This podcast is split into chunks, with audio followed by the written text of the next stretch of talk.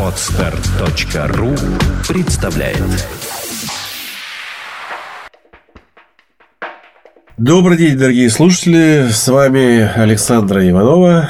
И Андрей Капец. И тема сегодняшнего подкаста у нас вопросы и ответы. Мы отобрали несколько э, вопросов, на которые Александра уже дала, в принципе, ответы, но не все, может быть, читали это, не все знают, поэтому мы решили продублировать эту тему и задать. Итак, Александра, вопрос. У нас все вопросы, пришедшие к нам на почту, уже непосредственно нам, мы не, не отбирали их с форумов откуда-то, это нам вопрос конкретно. Чувство вины перед мужем после потери ребенка на позднем сроке беременности. Как преодолеть страх повторной беременности и как преодолеть вину перед мужем? Здесь я думаю, что следует говорить о том, что сначала нужно преодолеть чувство вины перед умершим ребенком. Вот именно это состояние, оно мешает забеременеть повторно.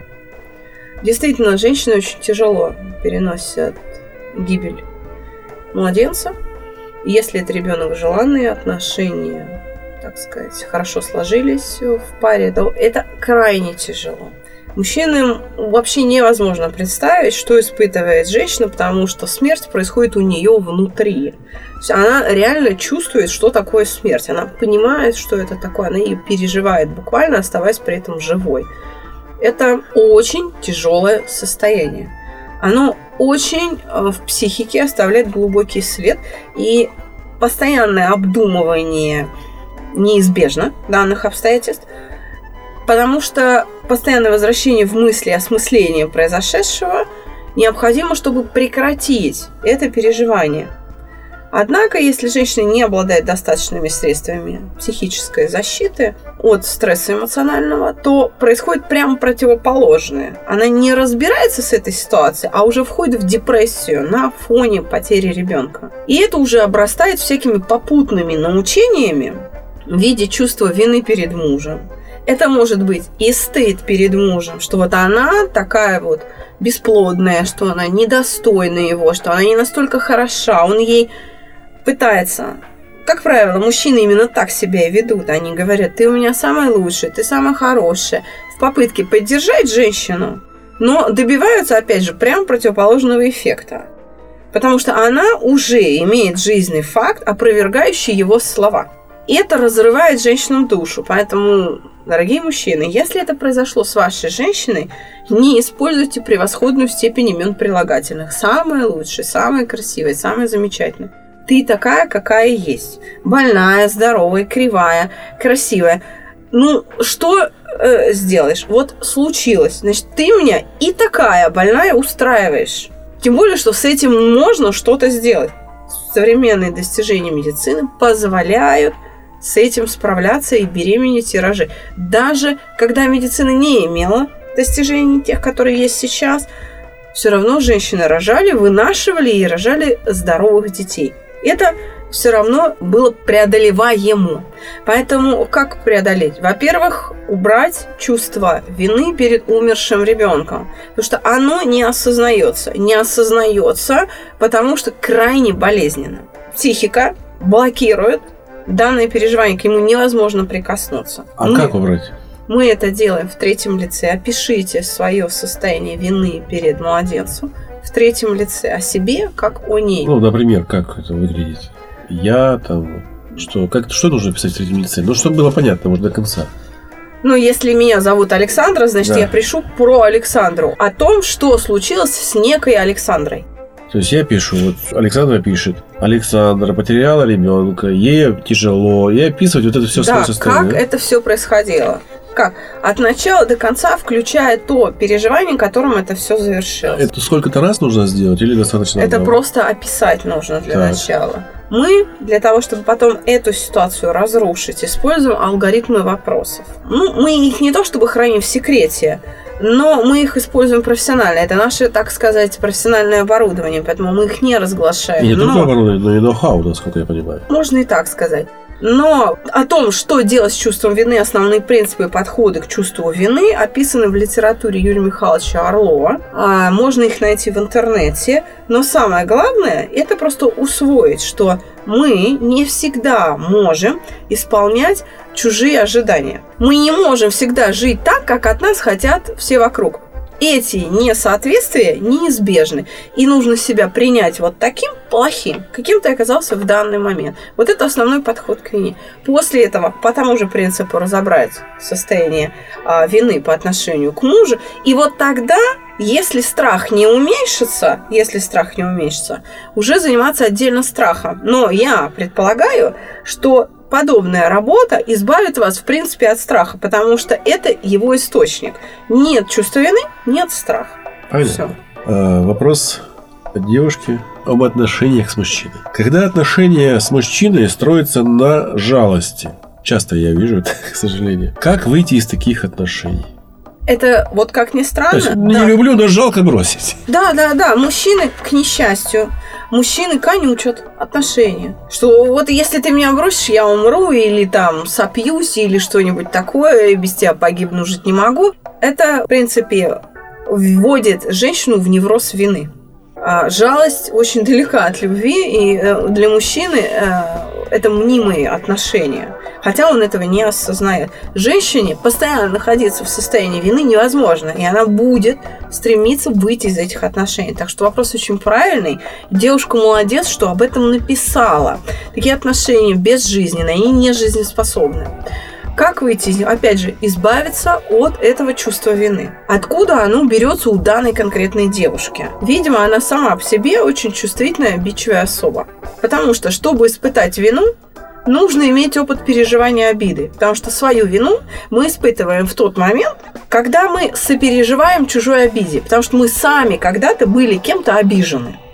Значит, чтобы она никого лишний раз не жалела, жалостливые люди – это обидчивые люди, я еще раз говорю. Ей нужно со своей обидчивостью разобраться, а потом уже разобраться с чувством вины. Мы не должны нести ответственность за то, что у нас нет требуемых и ожидаемых от нас переживаний. Я не могу заставить себя испытывать то чувство, на которое человек от меня ожидает. То есть, либо он займется какими-то мерами, примет меры какие-то, чтобы вызвать во мне именно любовь, либо эта ситуация безнадежна. И чтобы из нее выйти, нужно преодолеть, первое, свою обидчивость как черту характера. И только в этом, в этих условиях у нее появится возможность справиться с чувством вины за то, что она его не любит, и прекратить отношения. А обидчивость как преодолеть? Тоже описать? Также эту ситуацию. Опять же, есть масса информации в интернете. У нас на сайте есть видеоурок по обиде. Основные подходы, принципы можно на наших пабликах и на сайтах посмотреть. Там все хорошо Да, у нас описано. около 120 статей и плюс более того, да. о а разных психологических Обида подходах. есть несоответствие моих ожиданий реальному поведению другого человека. Способность это признать проявляется в качестве терпимости и отсутствия обидчивости в моей личности. Понятно. А, вопрос а, связанный, я даже не знаю, с чем но он, э, в общем-то, у меня есть такие примеры, поэтому буду формировать его так. С детства у человека нервный тик. Вот у меня есть друг, у которого дергается часть лица, когда он начинает волноваться. Видимо, ну. это имеется в виду, да? Примерно такое что-то. Ну, неважно, где это находится, но это что-то нервное какое-то потрясение, которое приводит в движение мышцы. Ну, это может дергаться плечо, ага. понимаете, нога. Ага. Может даже отдельно взятые мышцы там на спине, на боку, на животе дергаться. Так. Никто из психоневропатологов, ни психиатры, ни гадалки, ни экстрасенсы ничего не могут сделать. При этом, когда спокоен, тик отсутствует. Как вот человеку помочь э, в этом вопросе? Говорили об этом как-то. Это условно-рефлекторная дуга. Ее нужно снять. В данном случае речь опять же идет о том, что необходимо провести угошение.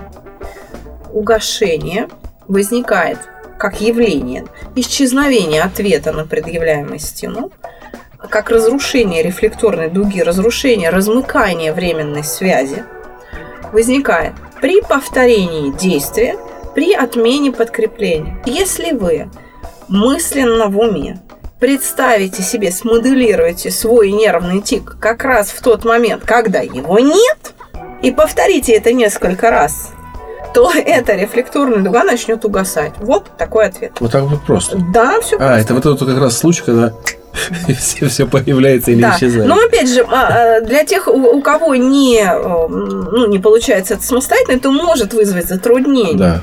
То, ну, в общем-то, мы готовы, специалисты проекта, готовы к этому подключиться, но многие могут и воспользоваться рекомендацией. То Да, это зависит повторим. от тяжести состояния. Автор вопроса же не говорит о тяжести, насколько это, э, так сказать, тяжела его история. Находясь в спокойном состоянии, Да. воспроизведите мысленно само действие, которое происходит у вас в определенном месте. То есть глазами мышцы, вы глаза, моргаете, да, или что плечо мышца дергает. дергается, да. Не дергая физически, а именно мысленно, закрыв глаза, представьте, как это То происходит. есть воспользоваться моментом успокоения Да. для угошения И реакции. сделать так несколько раз. И И по э, словам Александры, это пойдет на спад, а в конечном итоге должно исчезнуть Прекратится вообще. Да. Но количество повторений будет очень большое. Если это с детства. Сколько примерно? 50-100? Теория установки Узмадзе говорит, что для формирования установки, то есть готовности следовать этой модели поведения, да, Так.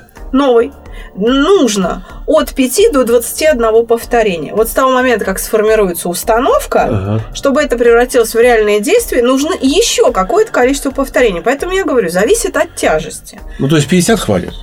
Должно хватить. Должно хватить. Да. Хорошо, отлично. Так, вопрос. Может ли чувство покоя помочь похудеть в ситуации, когда мозги отказываются что-либо делать?